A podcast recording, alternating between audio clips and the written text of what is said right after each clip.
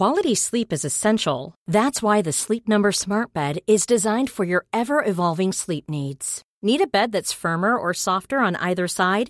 Helps you sleep at a comfortable temperature? Sleep Number Smart Beds let you individualize your comfort so you sleep better together. JD Power ranks Sleep Number number 1 in customer satisfaction with mattresses purchased in-store. And now save 40% on the Sleep Number limited edition Smart Bed for a limited time.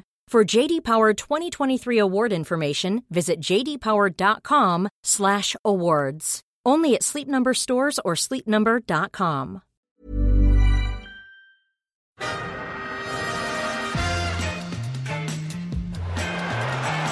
Ahí va a llegar el gol del Arsenal Ozil. Marca Mesut Ozil. Bellerín, otro defensor, otro disparo, Monreal, gol. Marca el futbolista español, marca Nacho Monreal. Pim pam pum. This is Arscast Extra. Hello and welcome to another Arscast. Another, what the fuck? Okay, hang on. Hello and welcome to uh, fuck. What's the intro? What is it?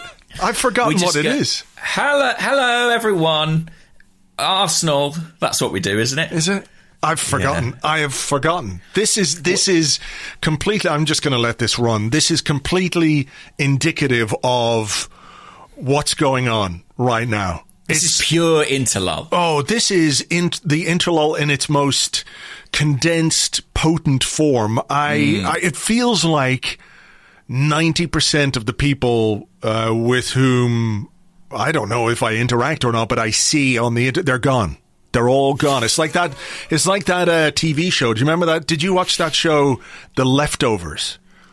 Oh yeah, yeah, yeah, yeah, yeah. That yeah, was yeah. fucking such a good show. Like, but about whatever it was, fifty percent of the people in the world just disappeared like that. They're just gone, yeah. and uh, that's what it feels like right now. In They're all gone. they've all gone. They're- yeah, it does feel like that. I mean, it, I, I have to say, I never like an international break, but an international break in a pandemic just feels so absurd, doesn't it? It does. It's sort of ignoring the elephant in the room, even though the elephant is pretty much sitting on your head doing elephant farts into your mouth. Yeah, it does feel like that. It does feel like that. I, I, it, it is completely bewildering. And like when stories break of X player has got injured or Y player's got COVID, you're just like, well, well, yeah, obviously. What did you think would happen? I know. We're not all popping off on holiday, are we? It's a nightmare. It really is a bit mental. Um, yeah.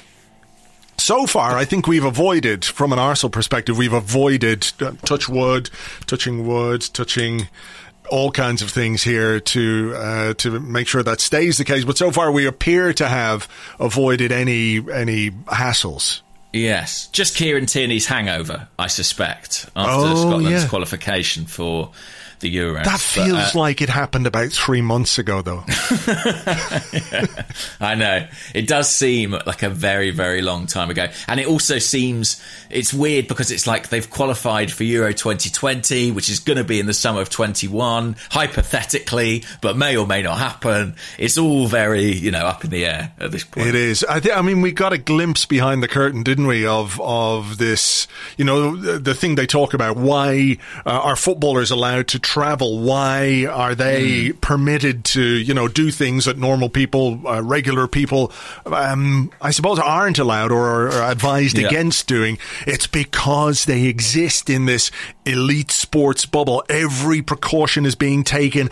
Every eventuality is being considered. You know, social distancing, this, that, and the other. I mean, what was the fucking bubble at Mo Salah's brother's wedding? What was that? That wasn't very elite sports bubbly to me. No, he looked like he was having a great time, but I, I, let me tell you, I didn't recognise all those other faces as elite sports people at that wedding. it wasn't like an exclusive guest list made up of only the world's top footballers. no. Uh, yeah, I mean, it is uh, surreal. Surreal at the best of times. I mean, and also the elite sports bubble, of course, there was the thing at the start of the interlull where that didn't apply to Denmark or something weird. and Because of minks. Games. Yeah, the minks the minks have I don't know they're in league with the magpies and they've like evolved the virus somehow.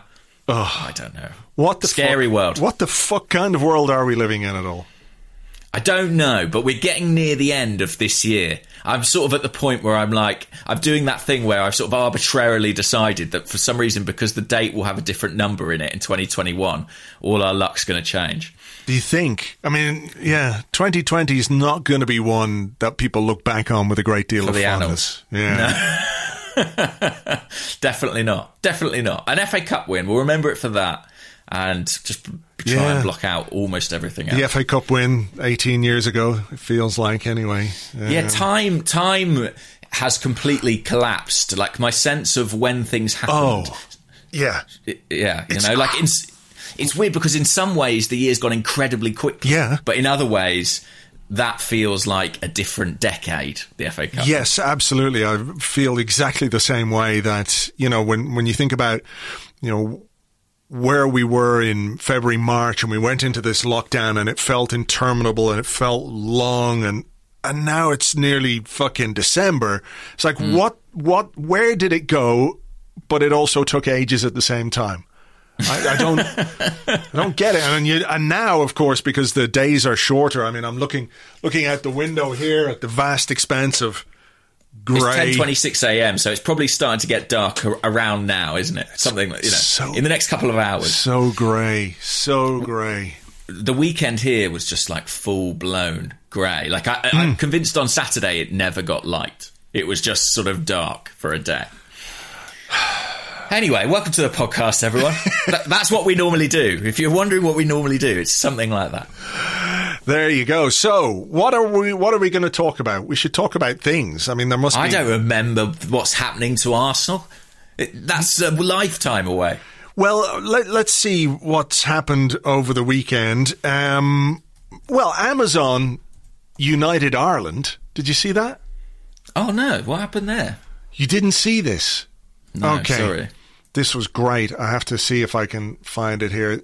Some guy called Chris Jones was um, asking Amazon. I did see this. Sorry. Yes, it's great. Carry on. Though, for those who Amazon. Prime, he said, uh, he was asking about the rugby, you know, and he said, uh, Amazon Prime said to this guy, uh, We apologize. Upon reviewing your location, you're in Northern Ireland. Rugby Autumn's Nations Cup coverage is exclusively available to Prime members based in the UK, which, of course.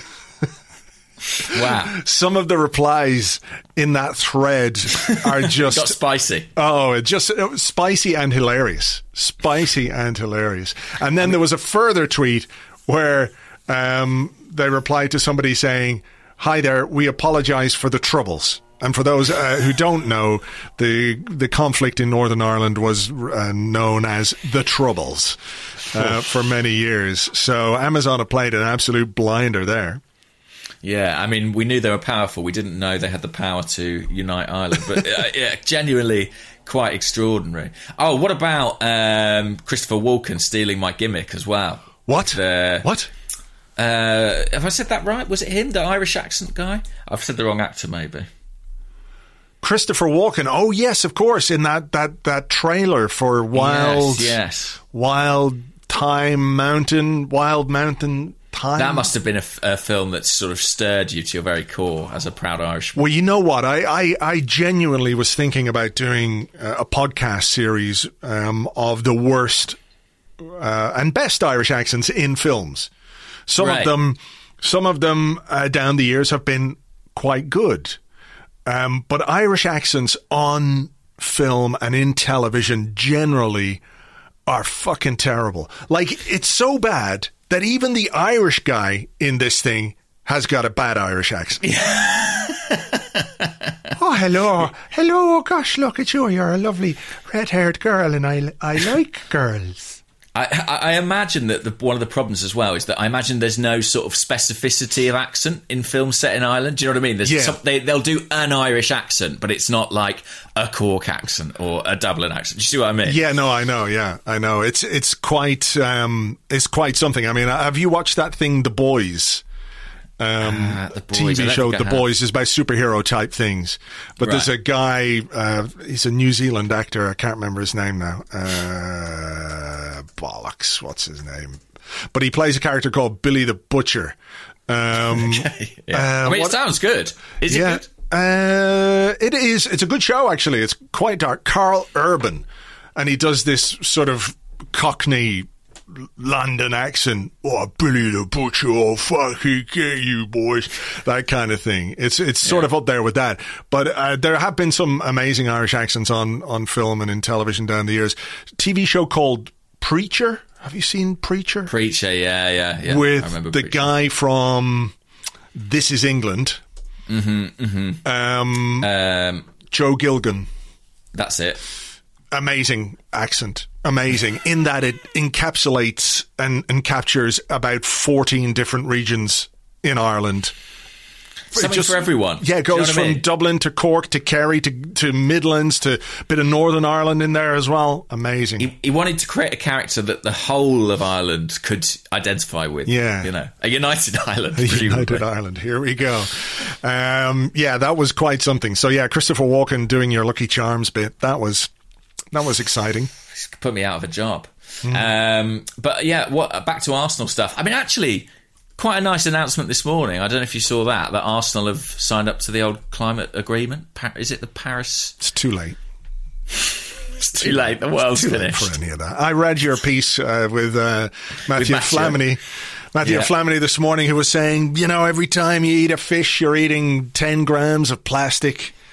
And Hmm. I was thinking, well, fuck, if that's what's going on, you know, people having fish and chips on a Friday night, we're all They're just actually going to just be. eating battered credit cards, basically. Yeah, he said it's about the size of a credit card, and I was just glad you don't have to like expel them in that in that um, shape. Um, but yeah, I just feel like pff, maybe maybe just let the world end. maybe we're just supposed to become part plastic. Maybe newborn babies will have plastic bits in them from the start. Maybe, maybe maybe they'll they'll be chip and pin babies. Like they'll be able to, you'll just be able to tap your baby to pay for stuff. you know, get it Yeah. out. It's pram, bang Yeah. on the till. Off we go. Yeah. Yeah, scary times. But Yeah. look, you know, No, Max no, is no. trying to do his bit. He is, and and fair enough. Now Arsenal have uh, have uh, been trying to do their bit as well. So, um, what exactly are they going to do? I, I saw the announcement, but I didn't read the details of it. What are- what are they going to do to make the club more climate friendly? I don't know. Cycle to all the games.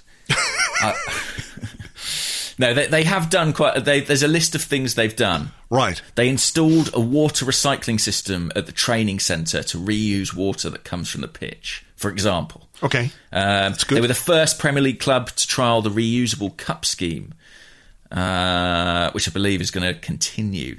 What else have they done? They Um, installed a big fucking battery, if I'm right. I remember Yes, we did a that's right. Story on Arsblog News about that. They did. They just put in a big A large battery somewhere. scale battery energy storage in 2018. Yeah. That can power the Emirates for an entire match. Um, yeah, they've done a few sort of green partnerships. They have installed LED lighting at all club sites, and they now have a 95% single use plastic bottle free training centre. I don't know who's responsible for that 5% of single use plastic bottles. Probably Someone Mesut Ozil keeps turning up with a bottle of Evian, and that's why Arteta can't pick him. Yeah, yeah. Someone wants Lucozade. I've got to have my Lucozade. That's it. Yeah, it's in Aubameyang's contract that he is allowed Lucozade. Uh, I don't know, but look, I mean, genuinely, that is a a nice thing. I'm proud of Arsenal for signing up to that. That's good. That's good. Um, Uh, yeah, It's good to be proud of things, you know, other than match results. Obviously, sure, of course. You know. Um, yeah, I think at a time where where where we're finding it perhaps a little bit difficult to feel the pride in certain elements of uh, some of the decisions that the club have made. Yeah. I think that you know you've got to look for the positives where you can. Hmm. But uh, how are you feeling about the Aston Villa game? I missed a great chance there to put in a recycling Gunnersaurus gag. I know. I was trying to think of one. I was like, Fuck. yeah, I know. Did you see the statement from Yeah. Gu- uh, Guttosaurus Jr.? Yeah, I did. I, You know, I just I I fail to understand why they did what they did, and in the way that they did it. I just hmm. don't know what anyone was thinking. Really, I, I do think it was also quite strange to sort of have the fanfare of like Gunnersaurus is back when that was never the story. You know, the hmm. story was never the dinosaur's been put in a box somewhere. It was always about the- the person. You know. Hmm. Um, so yeah, I mean, listen, it's it's it's one of those things that's sort of difficult to swallow. It's never going to be nice, is it? Yeah. Uh, but anyway, so uh, Aston Villa, are you over it? Are you still sad about it? Are you still are you happy about it? Have you processed it so much that you're like, actually, it's a good thing? the Aston Villa game we played Yeah. seven months ago. That one, Yeah, feels like I don't know if you remember what happened. I, I'm loath to remind you. I think I can just about recall the details. Yeah, am I? I haven't really given it a great deal of thought um, over the last number of days, but obviously last week it was pretty high on people's agenda. Um, and I suppose that's probably why many people have just disappeared Yeah. into a like a hole of nothingness to escape. Does anyone know if Arsenal have had a lot of shots? If can anyone let me know? Have Arsenal had shots? I've never seen so many numbers associated with a team. Um, it's been absolutely grim reading for any any pe- anyone who follows stats people. It's just like, I mean, I don't blame people staying off the social networks in uh, in a week like that. Yeah, it, it, it is. Um, I think becoming apparent that we do have a problem with shooting and making, and making shots. Yeah, Maybe we could take more shots. Maybe. maybe. Yeah, look, uh, where am I with this? I, I'm sort of. mm, I'm sort of in the like wildly optimistic frame of mind that it was so bad that it couldn't help but spark something different Right. and spark change. You know that way? The fourth, the, the fourth stage of grief, wild optimism. The- yeah. Uh, no, I do know what you mean. I do know what you mean. I, I do think. I, I do. I definitely feel calmer about it than I did. Uh, but that's time, isn't it? That's time and space for you. Yeah. I think it. I, I do you know what though? And this is going to be something that will rankle with our listeners. I'm not sure it will uh, like when I think about what Mikel Arteta is going to do at the Leeds game on Sunday, I'm not sure it's going to be the sort of whole new world people might be hoping for. That's just my hunch. yeah. I don't know if, if you if they feel the same, but Yeah, I mean, I, I'm sort of reminded there was a, I can't remember the exact quote, but it was basically, you know, after a bad defeat, this is John Tosh, John Toshack. Um, right. um, when he was a manager, uh, it could have been when he was at Real Madrid or something like that. But um, he said something like, after a bad performance or a bad defeat, he goes, you go onto the training ground Monday morning, and in your mind, you're thinking, right, I'm going to change 10 players. Uh, Yeah, I'm going to change all the outfield players. And then by Thursday, it's five or six. And then on Friday, it's two. And then by Saturday, I have to pick the same fuckers again. Something like that. yeah, yeah, So, yeah. so I'm kind of, I'm kind of, um, yeah, I'm fearful of that. I'm fearful of the same fuckers. Mm, mm. You know, I, I am too, to an extent. I have, but there are two things that sort of make me feel slightly more relaxed about it. One is that drugs. it's all the drugs I'm taking. By the way, I uh, that's I have to point out for contractual reasons that that was obviously a hilarious joke because, as some of you will know, I am a star of children's television, uh, no less, and I have I get a very important uh, chat from CBBC every year about my responsibilities. Of course. so I just want to be very clear that a drugs are bad, and B, I'm not a paedophile. Just have to get that out there and be absolutely firm in that resolve. Anyway, it's basically a talk which is like, don't be a paedophile. That, I mean, genuinely, that's sort of the thrust of it. And I, I understand. It's good, it's good. And I could see why they think he might need that talk. Uh, they've had a look at me and thought, he looks a bit weird. He looks a bit dodgy. Let's give him a chat. Anyway, that's, that's Let's get back to Arsenal. so, so, um, yes. I, so there are two things that make me feel slightly better about it. One is that I've forgotten what one of them is. So one of them is that if Arteta, uh, I sort of have this weird thing where I'm like, if he really, really, really, really, really, really, really, really thinks the way he's doing it is the right way, then in a way, let him do it his way. And if he fails, he fails.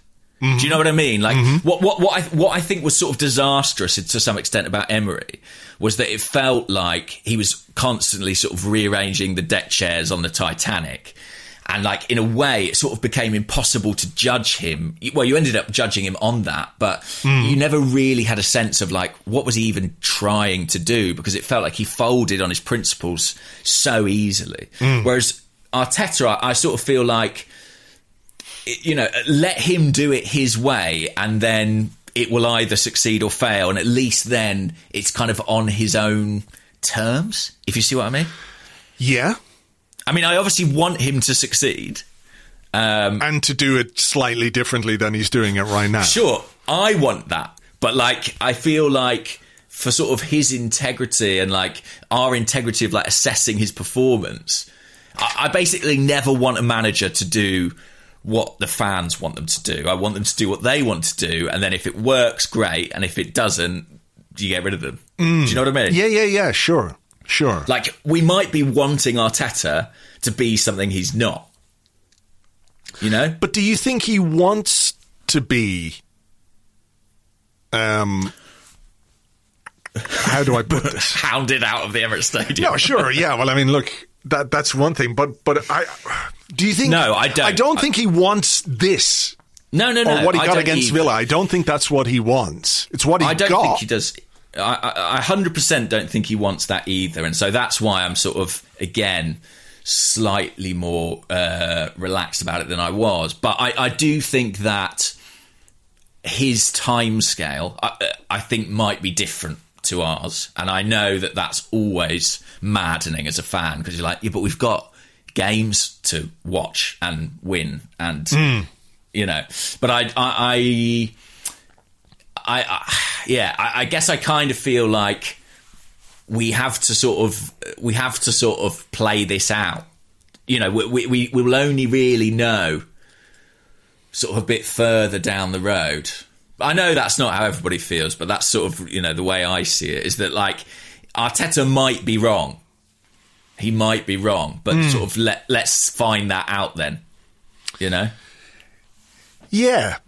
I mean, here's an interesting kind of a question. Yeah. Is there any room for a manager to get something fundamentally wrong without losing his job? Like, you know, if, if the club have faith in Mikel Arteta and they think he's the right man for the job, but he gets it wrong. Let's say, uh, when I say getting it wrong, he gets the season wrong. Do Yeah. you do you say, well, that's it now. You got it wrong. That was terrible. Away you go. We're going to get someone else. Or Depends how much you like the manager. yeah. Or do do do do you say, well, you got that wrong. You've got one more chance. Don't fuck this one up. You know. it- I, I mean, personally, I, I- personally, I, I think yeah, you have to give. You, well, you don't have to. I, I would be inclined to let people try again. I mean, so for example, Unai Emery fucked up, didn't he, at the end of his first season, big mm-hmm. time. And the club made a decision that they were like, well, on balance, we're going to give you another go. And I, I think that was justifiable in the circumstances. But I know you were much more inclined to say, get rid of it at that point. I suppose, I suppose what it comes down to is like, what signs, what causes for encouragement do you have? yeah. And how wrong it goes, I guess. If it, if it's Yeah. slightly wrong or completely and utterly wrong. Um, because like with, with Arteta, I I mean, I I sort of think, you know, if you hire a manager who's that inexperienced, you can't really sack him when he makes a mistake, you know, because it's like he, you you knew you knew what you were hiring, and and, and presumably you made a decision that was kind of like, who's going to be the best manager that we could have, not necessarily right now, but you know, a little bit down the line. Mm. And, and I think you're developing a coach as well. So, yeah, I mean, I'm not saying I'm writing this season off. And I think the, the counter argument to this is well, you've invested heavily in older players. So you need some modicum of short term success Yeah. to justify that. Yeah. That is that is the counter argument. I mean, what I would say is problematic potentially is sort of you've gone with a coach who is like more of a long term prospect, but you've made some quite short term transfer decisions. Like i- i- if you said we think Arteta could be brilliant in like three years, then then build a squad accordingly. You know what I mean? Yeah. Yeah, I mean, look, there's the other side of that, of course, is that football, as everybody knows, is a results business, and you are. Um, What's the old cliche? You're only as good as your last game or your last performance, um, and, And that's is, a, that is true. Yeah, that's a reality, you know. So you can say, well, we think this guy's going to be great in three years, but you've got three years of fucking whatever to get through to get to that point where you don't even know if, you know, can you be? which isn't viable. Yeah, like it, Yeah. It, it, it, genuinely it isn't, and that's not the climate that football operates in, and Mm. that's not how football fans feel and react. I mean, because I've always sort of thought with Arsenal. It- It's kind of idealistic, but I've always thought the sort of the smartest thing they could do is say, "Hey, this is our five-year plan, Mm. and you know, in year two or th- in year three, we're going to qualify for the Champions League, and in year five, we're going to challenge for the title, and, and they're the parameters against which you could judge us. But it's not realistic. No, I'm not sure anybody at the club has sat down to put that kind of a strategy in place anyway. I think they made decisions in, in the short term because you have to. You know, when a manager is sacked, you've got to find somebody quickly. Took them a little bit of time for Mikel Arteta. Maybe Arteta is the guy who might have some kind of a a long term plan, if you like. Um, and I think where we are in this is um, we're at a point where. I think we had a question a couple of weeks ago about the honeymoon period wearing off, didn't we? And Yeah, you know, yeah, that's I think that's not entirely uh, unreasonable. Um, No. A lot of people getting divorced in lockdown, apparently. Right. Maybe that's what's happening with Arsenal and Arteta. You know, a little bit of strife. Yeah, maybe so. But I think where we are is this sort of midpoint, not midpoint, maybe, but you know, the, the honeymoon period is over. We um, uh, would all have said when he took over, he's got a big job in his hands. He's a hell of a job to do. He's got a lot to put right, a lot of things to correct, a lot of things on the pitch and off the pitch that need to be changed. Um, the idea of like blowing it up and bringing in a new culture and all of those things sound fucking great, don't they? When when when you're frustrated and when things aren't going well, and you know he's he's kind of doing it. He's kind of doing it. He is blowing things up. He is changing cultures. There have been some very high profile casualties because of that, and there's been some pushback because of that, etc., etc. But where we're struggling maybe at the moment is that we're not seeing quite enough upside, enough progress, or enough enough to keep us um, enthused about the kind of football that we were that we're playing. You know, I think you could you could you could deal a little more easily with results and performances fluctuating uh, and maybe being a bit hit and miss if there was a lot to enjoy by the way we played football. And right now, there isn't. Mm-hmm. And that's where, again, I kind of come back to this wild optimism that it's so plain, it's so easy to see that something needs to change that I, I feel we kind of have to do that. Yeah, and maybe maybe he will. Maybe he will. I just have uh, something I've been thinking about is that you know I, I feel like when the starting lineup comes out for the Leeds game at the weekend, my gut feeling is that people are going to be unhappy. That's my gut feeling. Yeah, but they're, they're, do you mean the majority of people or just some people? Be- Because some people are always unhappy with the starting lineup, whatever it is.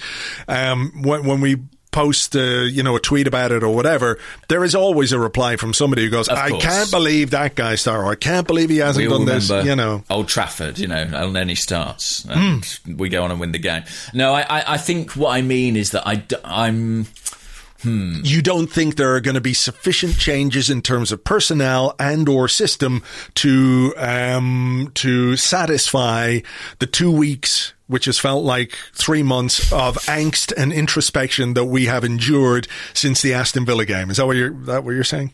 That's my hunch. Right. But you know that it's just a hunch. I, I, I might be wrong. I might be wrong. You know, I think it, something as simple as switching Aubameyang to the middle, even if you know Willian starts and you know it's a back three and all these other things. I think if you switch Aubameyang to the middle, people will be like, okay, that's something different. You know, let's give that a go. Um, I just he's so he's such an interesting character, Arteta. You know, he's very, very stubborn and knows his own mind, and that's clear already.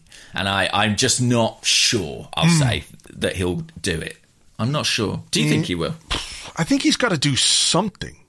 Yeah, He has yeah. to do something. Quite what it is. I mean, it's a hard game. know. Like you know, he's got to do something to to get something from that game. Yeah, I mean, Leeds are a, Leeds are a good side, and they're a difficult side to play They're against. a challenging Yeah. side. Yeah. They, they were tough opponents for us in the cup last Mm. year, wasn't it? Only 1 0 in the end, I think. Yeah, yeah, yeah. So, Um, so yeah, I mean, it's you know, and, it's a run of big games coming up. It's Leeds, then it's Wolves, then it's Spurs. I mean, that Spurs game will feel you know big because they're you know they've where is that? Is that home or home or away? It's away right. It's at the, the toilet bowl again Mm. without fans. Arsenal fans will never attend that stadium, as far as I can tell. No, they have actually, haven't they? They have already. Have they? Did they? Oh no, they haven't. Were that they? was Wembley. That was Wembley. They haven't. Yeah. Long may it continue, to be honest. Um, I think even when fans are allowed back in stadium, we should have a sort of mass boycott of that ground. but yeah, it's it's a really. I made a note on my phone, but I can't remember where it is. I've had another thought about the Leeds game. Is it in the notes app? Perhaps It could be in the notes app. that's normally where one would take a note. Yeah, I don't know. I've uh, yeah, it just says it just says I don't want Arteta to change if that isn't what he wants. Let him fail on his own terms. Then it says I don't think he'll play. Doesn't say anything after that. And then it says let me look at next summer. Don't know what next summer is about. Don't know what that's about. Hmm. Oh, that's oh, that's my oh. Maybe this is about that. Have you been seeing the stories in the press about Mustafi going to Barcelona?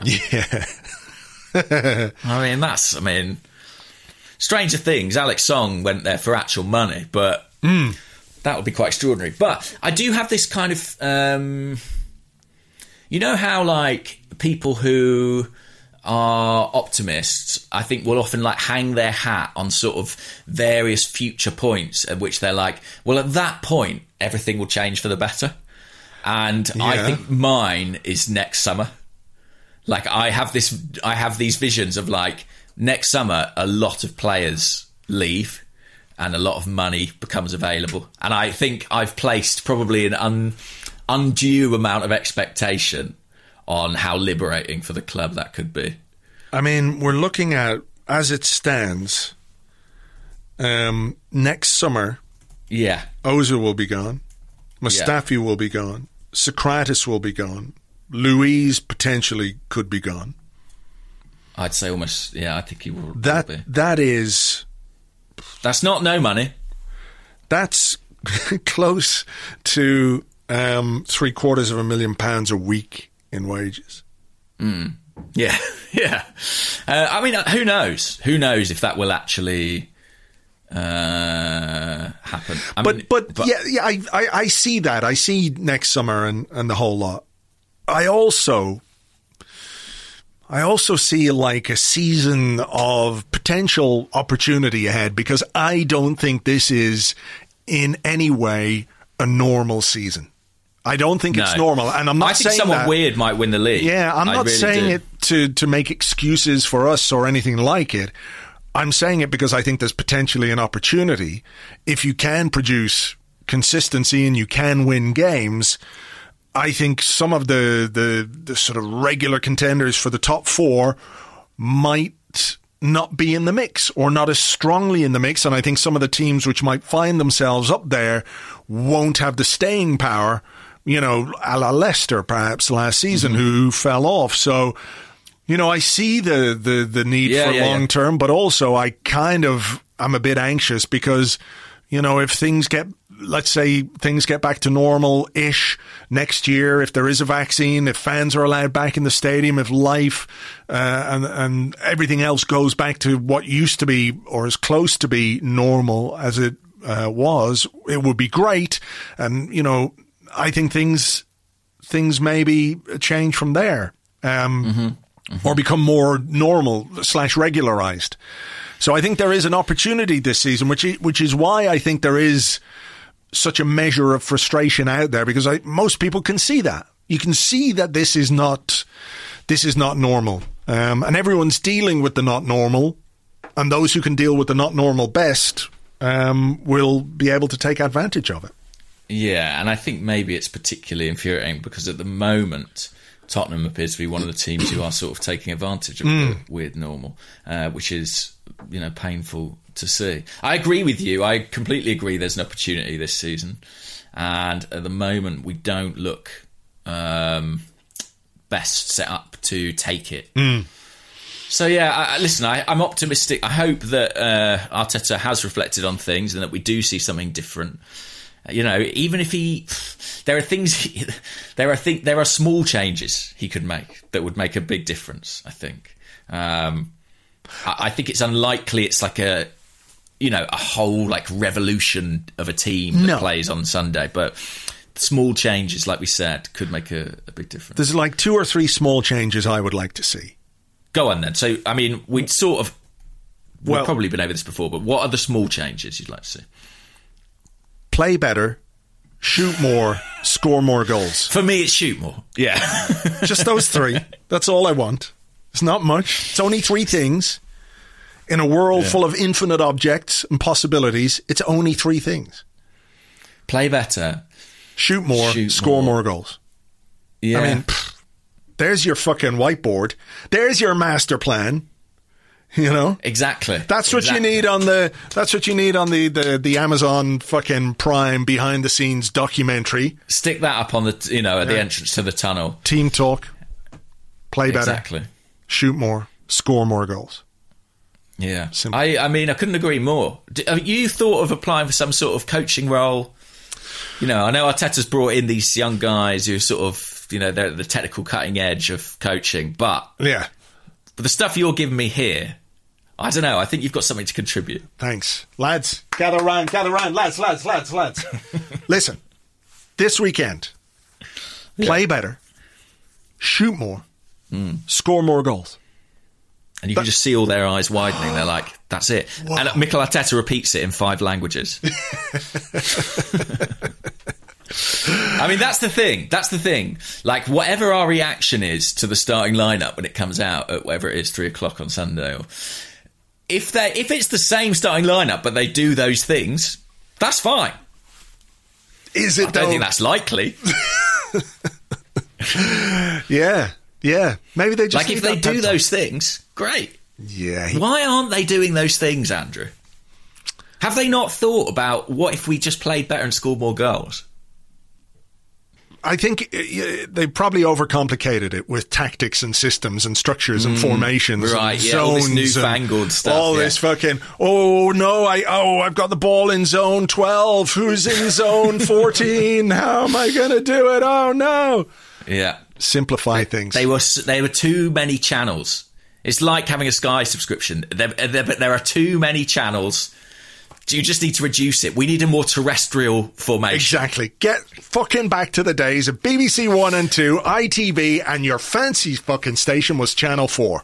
Exactly. Pre Channel 5. I don't want more than four channels in this team. We can't handle it. We're spreading ourselves too thin. way too thin, and the the the, uh, the consequences of that are obvious in the way that we're playing. Now, having sorted all that out, how about we take a break? Yeah. we'll take a break. We'll come back with uh, your questions and all that kind of stuff, and a little bit of info on something that uh, we've been trying to do on the side, and something which could um, make not make your Christmas, but uh, contribute to your Christmas wherever you are in the world. It'll be It will make or break your Christmas. yes. Okay, you've set it up pretty high here. Guaranteed. Set the bar too high here, way too high. Anyway, we'll be right back after this.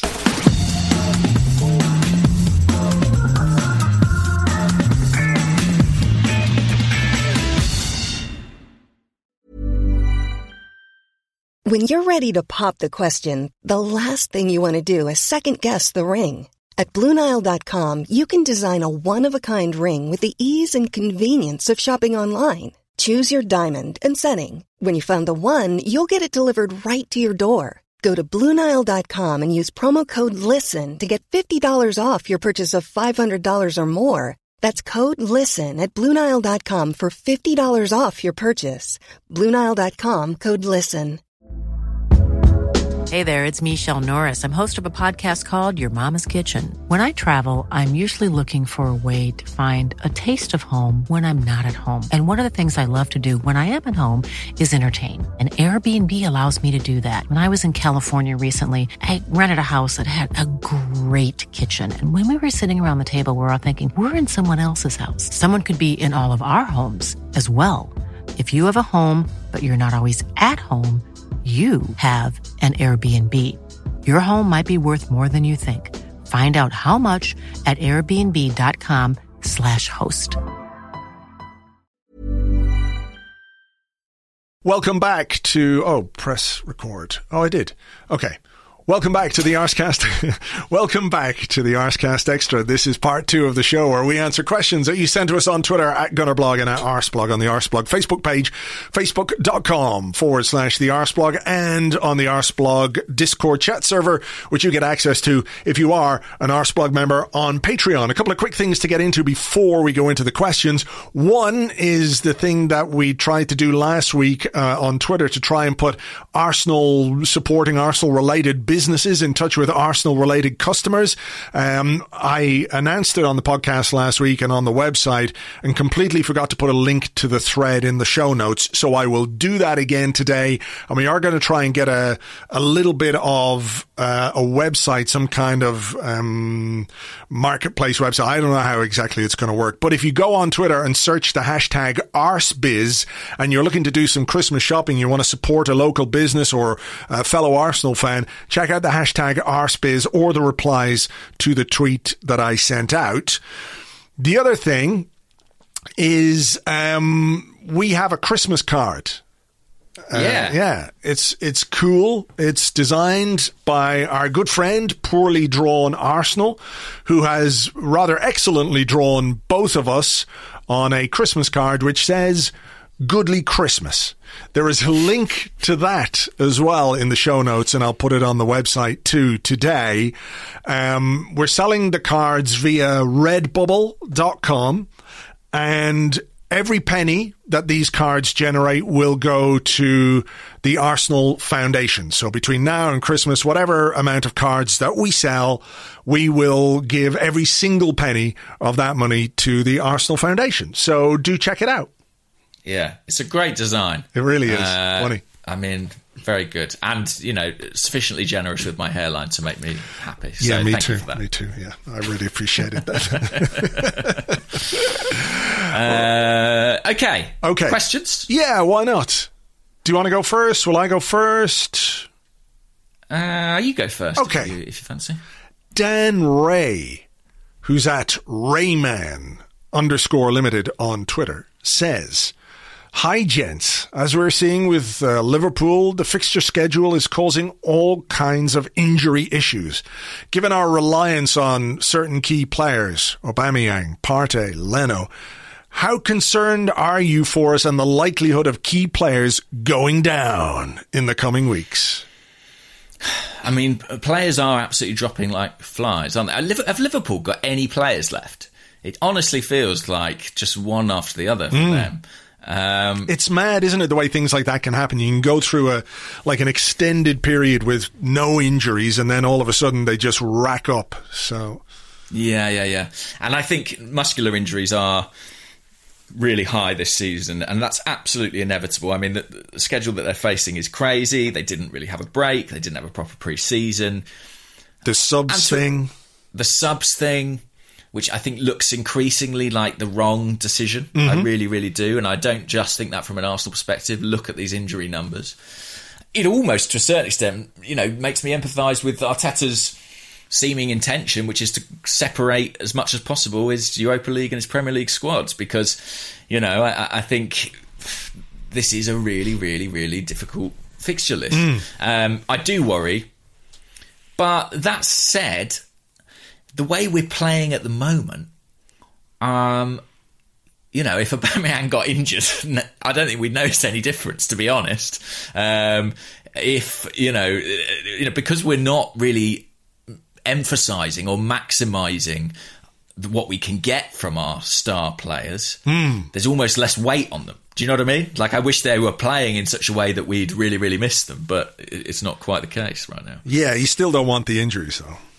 No, thank you. No. No, thank you. Um, and also, the other side of that coin, imagine Arsenal's chances of scoring without Aubameyang in the starting 11. Yeah, we It's can't score with him. Yeah. uh, but yeah, I mean, Thomas Partey's been injured, hasn't he? He was injured against Villa. Um, I did Really? see an encouraging update from the AFC Bell. oh, really? What did the bell say? The bell chimed in. The bell chimed in to um, say that he should be fit for the next game. So there you go. That would be great. Well, the bell's always right on all matters Thomas Partey. Um, are you worried about injuries? Yeah, yeah, for sure. I, mean- I think it's you know I, I think in in general, you know, not just from an Arsenal perspective. If you, you know, the the fact that they're playing three international games in this break is just fucking outrageous. It really is. It's bad enough playing the internationals during a pandemic, but squeezing in an extra fixture, it's just it's crazy. It's crazy. I mm. mean, there's literally no consideration for for the players or indeed for fans. You know, because what will happen with some clubs will affect some more than others is that you know a guy could go away and play two games, three games in two weeks, and then come back and be lackluster for his team, and people will go crazy about that. But you know the the schedule that they're being put under right now is is absurd. So I think it's inevitable that we're going to see more injuries. I hope we don't get uh, too many at Arsenal, but I think across the board um, there's going to be problems simply because of the the circumstances in which football is taking place right now. Yeah, I mean, this question from Charlie O'Regan on Twitter. Are you concerned about the amount of football Bukayo Saka's been playing? Hmm. 90 minutes for England last week, most of the game yesterday too. With important games coming up, we can't afford an injury to our best creative outlet. Yeah, do England have another game this week? They probably do, don't they? I, I think they were supposed to. Whether or not it happens, I mean, it's absolutely mad. Three fixtures if they do. I think that's see. Um, boom, boom, boom. Tuesday. I'm looking at Tuesday. I don't see anything on Tuesday, Wednesday. Weren't they talking about playing it in like England versus Iceland. Yeah, weren't they Wednesday. talking about playing it in a foreign country or something mad? Um, I, I might be making that up, but I'm sure there was talk of that. England, England, Iceland Nations League game has got government go ahead. Uh, Albania and Germany were suggested as alternative venues, So that's but it will take nominally an important game in inverted commas. yeah, competitive In game. it's a competitive fixture. So Saka played. I mean, this is mad as well. I'll show you how much I switched off. There was a match between England and Ireland the other night. yeah, yeah, yeah. I didn't even know what was happening. Saka played. Yeah, yeah. I saw that afterwards. I saw Uh, afterwards. And the match, won a penalty. But yeah, uh, it's mad. I mean, and, and the fact that Saka came on for Chilwell, who started left wing back uh, Hmm. against Belgium, who was injured, suggests Saka's probably going to play that game. Um, and then he's got to play against potentially play against Leeds on on Sunday. I mean, look, I know people say he's a young player, you know, he's got lots of energy. I am worried about that. I really am. Like, I, I think he's played a lot of football, and also, I think you can see it in him. I think, like, you know, it, it, there seems to be like a regular occurrence where he'll go down in a game, and I think, oh, he's injured, he's going to come off. Do you know what I mean? He's sort Yeah. of got that that slight vulnerability of sort of. I think he's, he looks a bit like he might be playing in a bit of pain. I, I don't know. I, I want to make sure that we protect him because he is such an exciting player. I don't want him to be, you know, Jack Wilshere or anything. Yeah, yeah, it's a uh, worry, all right, because you know the the creative issues that we have in the team. It's hard to think of other solutions. Oh yeah, don't get me wrong. Hmm. Uh, you know, I want him to be out there, but it is a, it is a little bit concerning. And three fixtures for England is just absolutely mad. Um, Yeah, it's, it's fucking stupid. There's no two ways about it. It is stupid. anyhow, Anyhow, you got a question? no, I just asked you one. It's your turn. Oh, okay. Sorry, right. Um, Ibadur Rahman. Yes, Ibadur Rahman on Twitter says thoughts on whether Arsenal will sign Ceballos permanently. Doesn't seem to be in Arteta's first eleven this season. Um, who would you like to see us sign or bring in internally if we don't sign him again? I think you know uh, we can broaden that to be like, what have you made of Ceballos so far, and is he looking like a player who you'd want Arsenal to sign permanently? Um, look, it's difficult, isn't it, at the moment when you think about the team and you think about actually spending money on any of those players, you just go, no, absolutely not. You know, I, I thought Ceballos was very good after the lockdown. I was glad we brought him back in. Um, I'm not sure he's been quite as good, but then I think that applies to to everybody really this season. I do. I think we should sign him or will sign him. Um, he'll have two years left on his deal with Real Madrid in the summer. Zidane is still going to hate him, and Yeah. he's still going to hate Zidane. He'll be twenty four, So nearly twenty five. here's the thing: if he plays really well, we might want to sign him. But it also would raise interest in him from elsewhere, I guess. There'd be other clubs looking to sign him too, which might make it more difficult for us to do the deal. But I don't know. Um, Are you suggesting he's we've got an agreement with him to play badly just, do- for this one season? just do five, six out of ten every week, and then we'll sign you. And you can play sign him on a snip, and you can start playing all the time. play well. Then, yeah. Um, I actually think that him not playing well is one of the main reasons that we are not as effective as we were in Project Restart. I, I think he was brilliant in that period, and I, and you know he really helped connect the midfield to the attack in a way that we sort of feels like we're not doing at all now. yeah. Um, so I think his sort of slight dip in involvement and performance level is slightly one of the uh, sort of untold stories of this period. Um, I know everyone's playing badly, but he, you know, he, he solved a problem for us a bit last season. Yeah, I'd agree with that. I mean, being actually serious now about what I would like to see us do in terms of the team and the shape of the team, a mm. three man midfield is one of those things. Mm-hmm.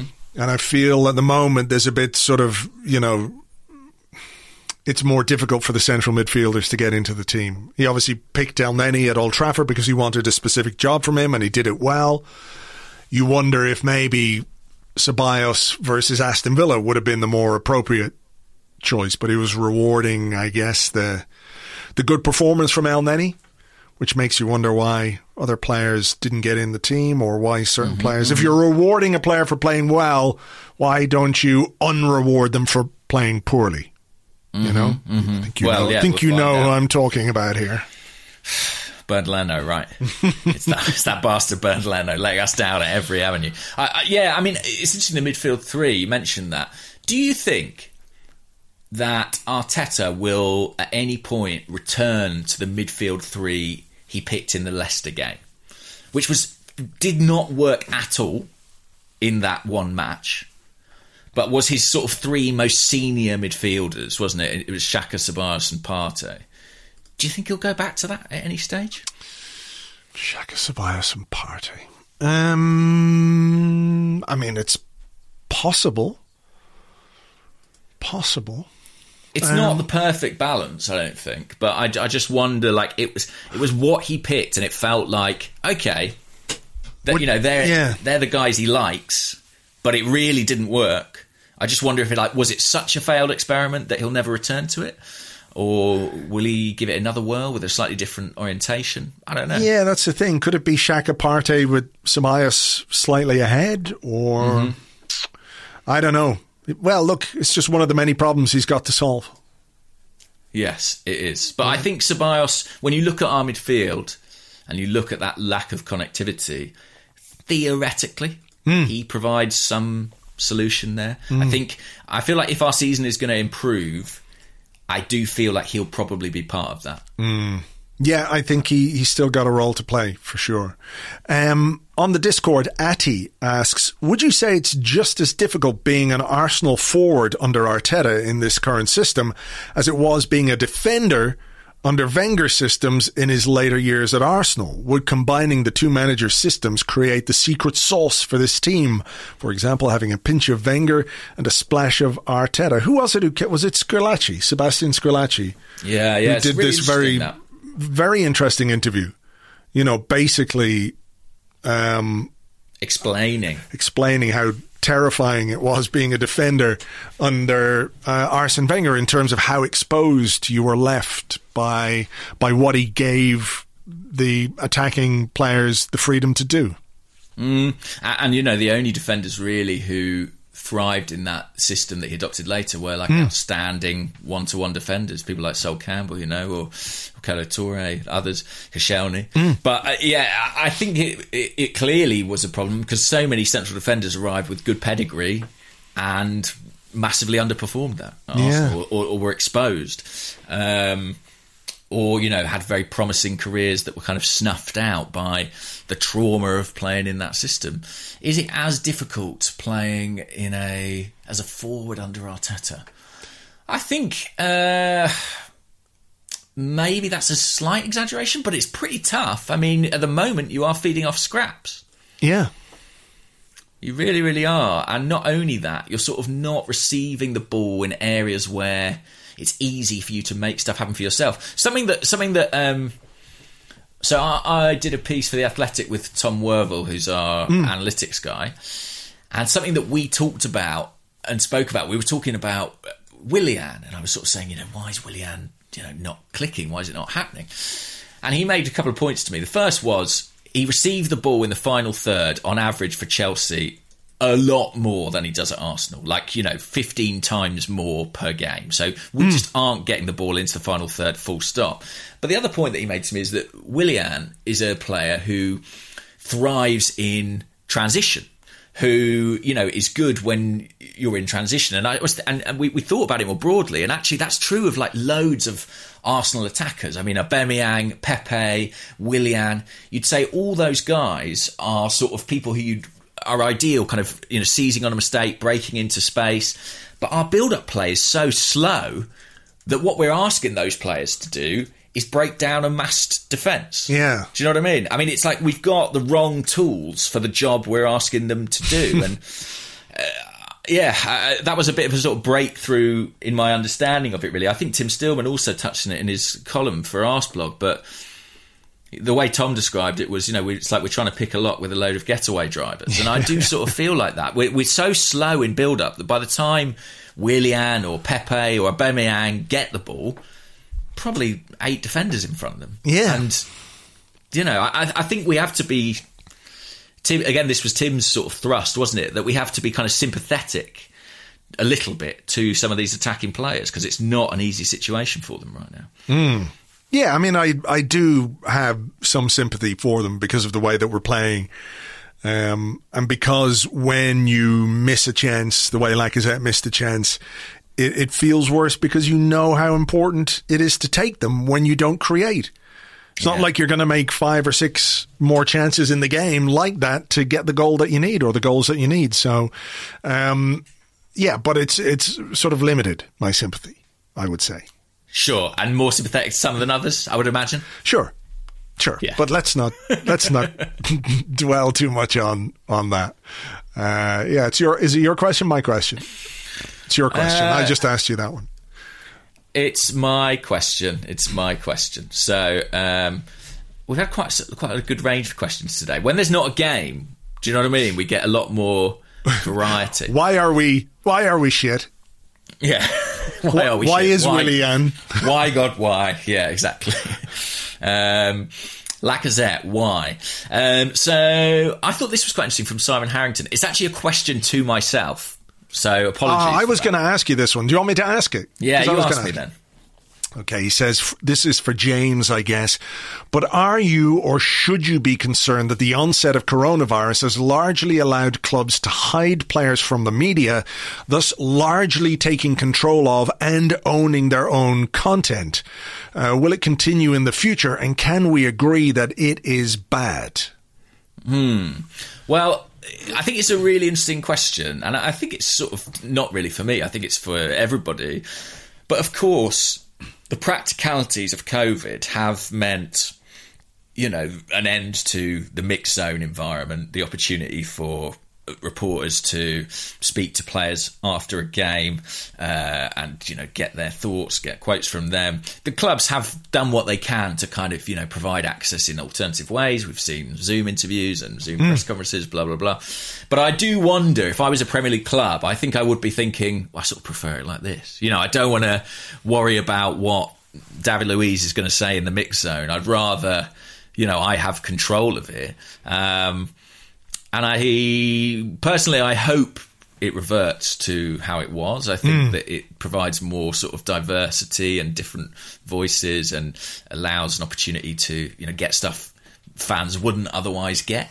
Um, but I'm not confident. I feel like one of the sort of byproducts of coronavirus is is kind of an opportunity for clubs to take more ownership of content and that includes games to an extent. And, and I do I think the media landscape will shift a little bit as a consequence. What, what do you think? It's uh, yeah, I, I see exactly where the question is coming from. Um, yeah. you know, it's it's uh,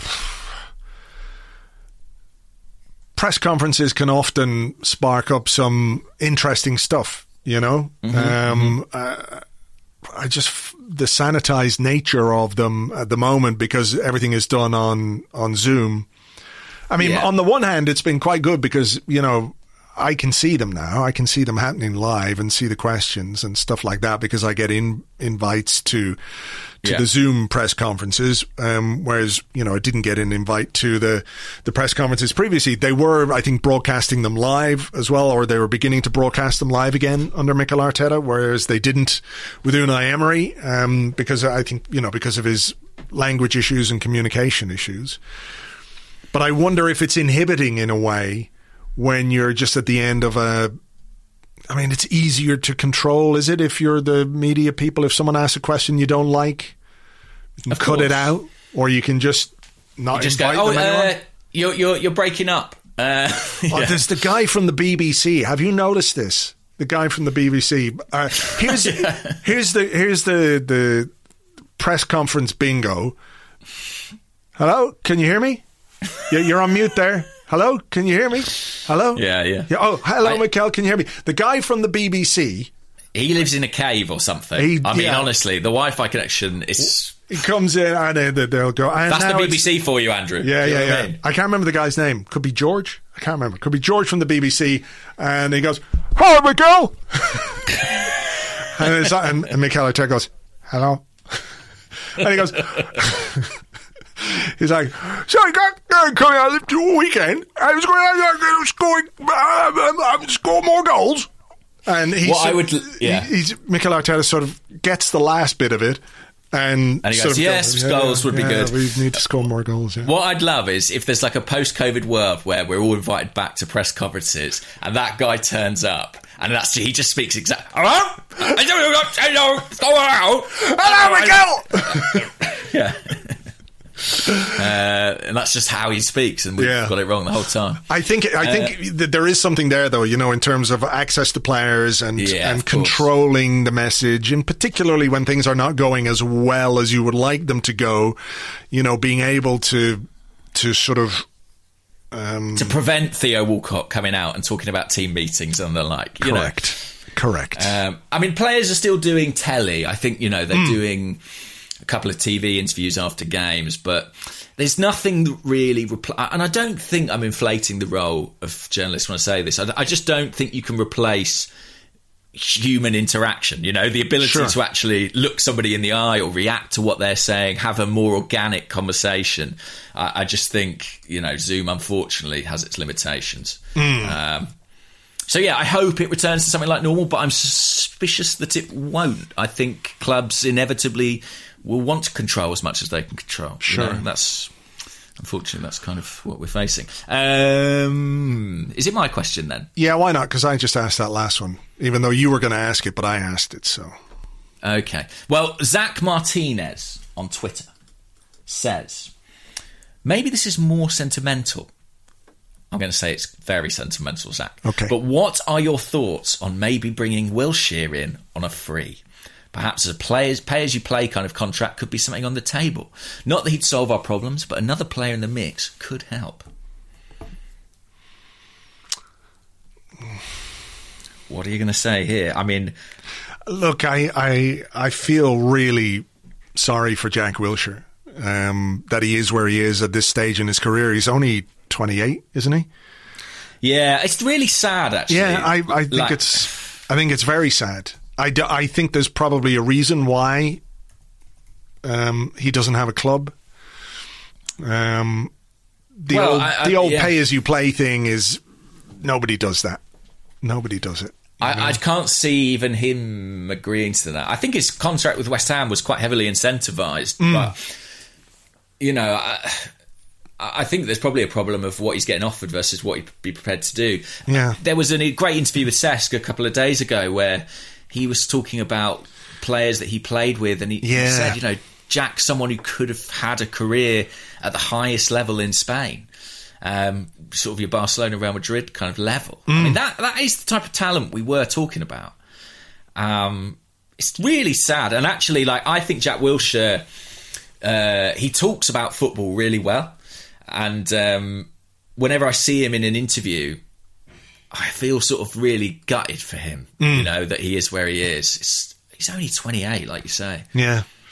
No, I don't think it's. Uh, it is sentimental. It's a kind of lovely idea, but it's not one that's based in any kind of reality. Unfortunately, I do hope it picks up for Jack, and I hope he can find a club. And I, you know, one of the things that I think we've said on the podcast down the years is that you know if he could have a period where he's injury free or relatively injury free and he could just enjoy playing football for a few seasons, that would be brilliant for him.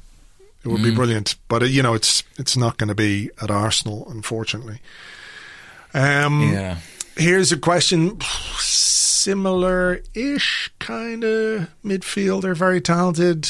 Injuries, maybe a bit of a problem. We don't quite know yet, but I'm intrigued. He sounds like he's got Arsenal written all over him. Aditya D, who's at Addy underscore 1199 on Twitter, says, What are your thoughts on the lack of game time for Emile Smith Rowe in the Europa League?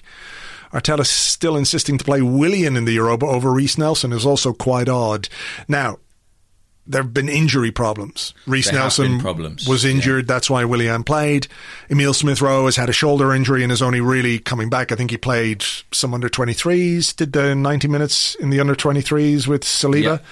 the other night. So, you know, given that the Europa League is going to come back when we return after this interlull, we've got three more games. Are you anxious or excited to see Emile Smith Rowe? I'd love to see him Emile Smith Rowe. I'd really love to, and and I, I really rate his talent. I really, really do. I worry about his capacity to perform with the regularity that you know at, at- at this kind of elite physical level that the Premier League demands. And hmm. the only reason I say that uh, is you know well evidence. I mean, he's he struggles to remain available for selection at the moment, and that is difficult and frustrating. Hmm.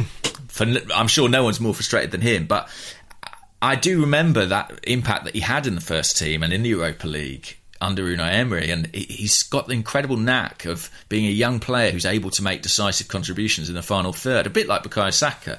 You know, hmm. he, he makes goals, he scores goals he fits the bill of what Arsenal require in, on so many levels.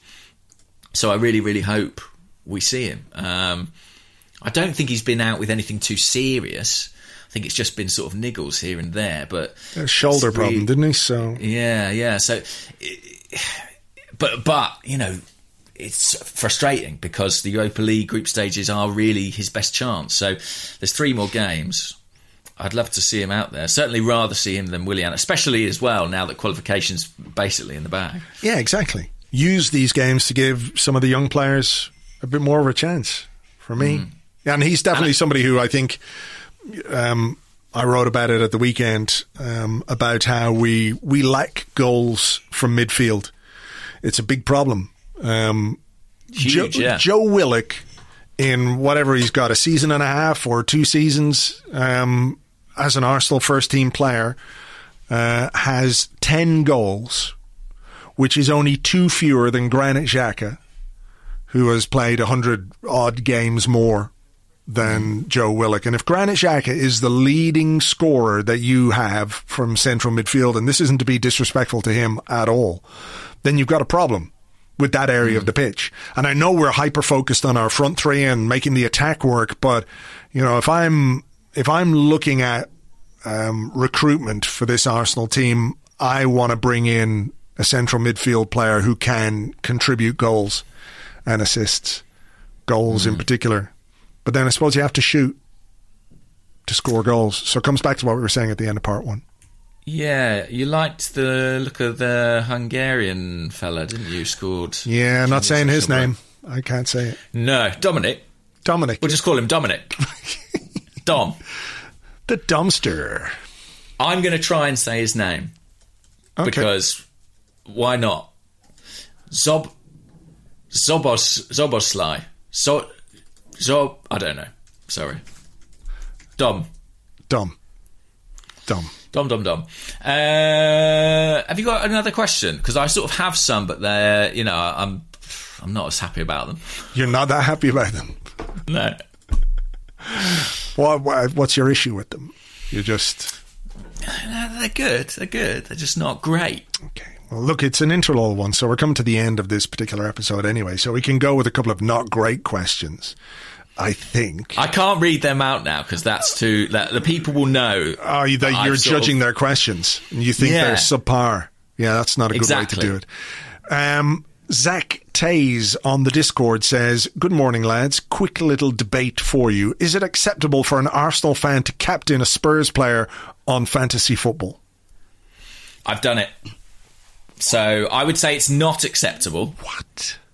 I would say it's not acceptable. But but uh, you've got to remember, I do it sort of like as a way of kind of Oh, you're going to betting tell me you're against going myself. you're going to jinx them. Is that what you're trying to do? It's more that like it's it's sort of a consolation because if they play badly, then I'm sort of like, okay, great, I'm happy. But if they play well, at least I have the solace of my fantasy football team. Right. Do you know what I mean? Yeah, sure. Sure. I remember when Arsenal tried to sign Mikel Arteta, um, I placed a bet that he wouldn't join Arsenal.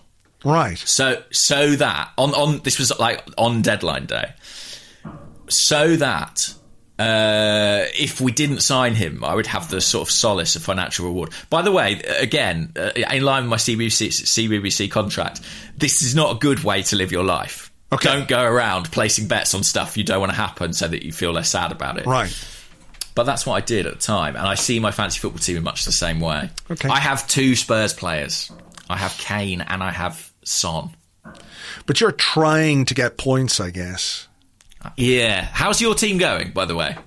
fucking brilliantly. Although I'm Yeah? very, very unhappy. I scored something like 13 points last week, which How? Put, I don't know. I, I I put Rob Holding in the team um, when Thinking when I he when was he was gonna play. injured, and he's come back in and he's scoring me points. So I'm very, very unhappy with Rob Holding. I am uh, in our fantasy football league from the Discord. Out of 1,292 members, I am 1,292nd, which is great. Congratulations. On minus 29 points. How are you getting so many minus points? Just making transfers and stuff when I remember, but then I keep forgetting. So you are, by the way, you are in position 161. Okay. So Okay. you've got a bit of work to do. a chance of top four. Uh, let's have this question. This is not about Arsenal, so it might be fun. Um, someone's banging something in this building. I don't know what it is. Can you hear it? Yeah, it's pipes. I guess it's someone banging the pipes. Yeah, thanks for banging the pipes, guys. Yeah, yeah. You're prisoner in one of the other uh, flats, and you've been able to get one hand free, and now There's you're nothing. trying to. There's no- Shh. Sorry, fuck. I've got someone trapped here. I've got Emile Smith Rowe tied to a radiator. um, No, he doesn't. Nah. CBBC doesn't. He doesn't. He doesn't. I don't. You're not allowed. seriously. Where's this question gone? Hey, oh, yes, Benjamin Allain on Twitter says, It's a quiet week. He's right. So I'm interested to know who your favourite non Arsenal player was and why. Mine is Zidane. He was such a fun player to watch, the way he loved a roulette. My favourite moment was the way he left Beckham chasing sh- shadows with a swivel over the hips. Is there a non Arsenal player you've loved? Loved. Um, Jack Grealish is getting there for me. Jack Grealish, No, I, I mean, it, for me, it has to be Messi. former Like, I- former Irishman. Jack Yeah, former Irishman. I know. Ever since he left Ireland behind, he's really blossomed. Ireland were just holding him back, I think. Oh no! Don't say that. Anyway, uh, let me think. Um, Messi obviously is Yeah. amazing, but kind of an uh, obvious one. Two for me: Go on. Paolo Maldini, Yeah.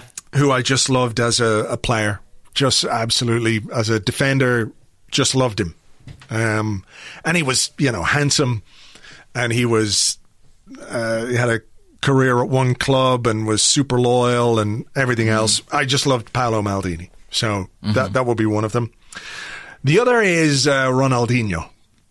That's who I was going to say. Yeah, I remember when I lived. Were you in Barcelona at the time? Yeah. And I remember when I was playing football there um, for a team, there was the Barcelona International Football League, uh, of which uh, our team was a part. And one of the guys on the team was telling me stories about Ronaldinho, about his lifestyle, about the parties. and the stuff that he would be doing um, on a weekly basis. I mean, he, he would go down. How would he have was- fared with Mikel Arteta's non-negotiables? Do you think? pretty badly, I would have said. pretty badly. So, you know, he'd go down to the casinos and there was a hotel, a luxury hotel down by one of the casinos and he'd just sort of party there and then play a game and be brilliant and have amazing uh, fun while he was playing. So, yeah, in, in those years where he was absolutely at his peak at Barcelona, he was just impossible not to love as a player. Just what a player. Yeah, What a sensational, player. and like the way he played, and that that way he he lived as well Hmm. alongside it. I mean, there's a romance in that, I think. Yeah. and uh, he was absolutely sensational at his peak at Barcelona. I mean, you know, of course, someone like Messi is more sustained brilliance, but there was something uh, beautifully hmm. entertaining about what Ronaldinho. did. Yeah, and look, the the for me, it's the fact that he was able to, you know, it had to be a player from elsewhere. You could have Yeah. at the most, at the very most, grudging respect for a, a Premier League player, for someone playing, you know, for one of the teams that you're a rival with or mm. whatever. Mm. That's it. Can't do any more than that. You know, and even when they come to Arsenal, I find it really difficult to warm to players who've been at other clubs. And that might be Yeah. my issue, or, you know, maybe that's just me, but, you know, I find it's, it, I know, find it tough. yeah, yeah, yeah, yeah. And well, because you've sort of built up a. Hatred. an, uh, a, yeah, a hatred, a, a severe hatred of them and everything they represent. So it is tough. It is. You know, poor old Mikaël Silvestre never stood a chance. It didn't help that he was rubbish. No, that really didn't help at all. But there you go. That's what we had to contend with. Is I- that just our perception, like that players we sign from our rivals play badly? Or is it. I guess it's a function of the fact that they're cast offs, really, isn't it? Mm, there is that side of it. Yeah. I mean, I wonder is there just less tolerance for their Probably, performances? to an extent, yeah. Like if Willie Willian had arrived from Spartak Moscow or something, I still wouldn't be that impressed. I wouldn't No, be that impressed. I don't think you'd be as annoyed, probably. But but there isn't this sort of blue stain of dismal Exactly. hanging over him. When I picture him in my head, I still picture him in blue. And Exactly. that's, you know, it's hard And, to get over. know, yeah, yeah, yeah. And he's, you know, he's not the first. Gallas, I think another that would apply to. Um, and Silvestre from United. Hmm. Luiz from Chelsea, I think's had its issues. So yeah, there's a few like that. Just stop Uh, signing cons like that. How about that? I know. Well, it's interesting. I, I- Arteta was a Premier League signing, but a different kind of Premier League signing in that he was sort of stepping up to Arsenal rather Yeah. than stepping down, which is kind of I don't like using that word, but you know, it's sort No, of I know what you mean. Yeah, yeah, yeah. Yeah. I mean, he was still, what was he, 28, 29 He when he arrived? 30, yeah, yeah. But he was a player I liked for, sort of liked in, as much as you can like. I had grudging respect for Mikel Arteta when he was at Everton um, because I felt like he was the kind of player we could have used. Um, The kind of signing we should have made a few years before we actually made it. So when he did sign, I was quite happy. So Yeah, I mean, look, I would love us to buy more Premier League players um, because I think there's loads of talent around the Premier League, but it is expensive. Expensive is. place to shop. Sure is. You can't just go out and snap up a James Ward Prowse for I, buttons. listen to this. I was on. in Chelsea the other day, in in the the the area of London. the area of London. Right. And I saw a nice sort of little deli shop. And I was like, I know, I'll just have a look round. And I made the mistake of buying three items in this deli. And I bought a tub of olives, right. a small chocolate bar, like you know, if you get like a posh chocolate bar, like a green and blacks one, Yeah, yeah, thing. yeah. that sort of size of chocolate bar, mm-hmm. and uh, a, a salami, but like a small salami. I'd say like you know, like an average sort of phallus shaped size of salami. it's the only way I can describe it. Ah, okay. Yeah. Anyway. there's lovely, lovely imagery in this you. podcast. And so I bought those three items. Mm-hmm. Nearly twenty pounds. Oh my God! Was it that thing where you went to the counter and you were too embarrassed to just say Yeah. "fuck this"? I, well, it was my fault. I'd gone into a shop in Chelsea. For those who don't know, it's a very well-to-do part of London. I mean, I was getting looks even being there. But I, I, I sort of was in shock. I couldn't believe it. I sort of thought I'll check the receipt after I've paid, and they've obviously overcharged me for something. Mm. But no, that chocolate bar was six pounds, and that olive, those olives were like seven quid. Anyway, that's what it's like trying to buy players from the Premier League. And we happened to buy the fucking dick-shaped salamis from Chelsea. Brilliant. We went to Chelsea and we were like, some of those dick-shaped salamis, please. Yeah. Some of your finest penis-inspired salamis. Look at this. Uh, we've got uh, on offer today Mickey Salami. Would you like to buy him? yes. Yeah. Oh, my god. I would God. like a three-year supply of, of salami. Or whatever just- cost. One giant fucking woolly headed fucking Yeah. cock salami. Listen, he's one of us now. He's one. He's one of the boys. Come on. Uh, by the way, one, the only good thing about Arsenal signing Willian is that it means you can hear Mikel Arteta and all the players shouting Willy all the time on the pitch. That is the upshot of coronavirus, is that you hear Mark Mikel Arteta go, Willy! Willy left! Willy, go! Willy, Willy, Willy, Willy, Willy! That, I mean, genuinely, that's the main contribution Willian has made. If only Mkhitaryan was still at the club, we could have Willie and Mickey on the pitch at the same time. We've got one final question here. Go on. Comes from, uh, let me have a look here. Comes from George. Says, Oh my God, hi Sorry. Couldn't resist that one. Right. We better leave it there uh, for today. Um, These are the good ones. In my opinion, this is like lovely podcast, but I reckon less people tune in. I reckon if you've made it this far into an Interlull podcast, you're part of a select and very fortunate club. yes. It's it's rubbish when we have to talk about games. This football shit gets in the way, doesn't it? it? Gets in the way. Gets in the way. All right, do check the notes on the uh, on Yeah. your podcast app for the Christmas card and the link to the Arsebiz thing. And um, yeah, that's it. Check those things out. Um, what else? We'll have a podcast on Friday, of course. Thanks for being here. Thanks for subscribing. Stay safe, stay well, stay healthy, wash your hands, wear a mask, all that kind of stuff. Look after each other, and we'll catch you on the next one. Bye bye.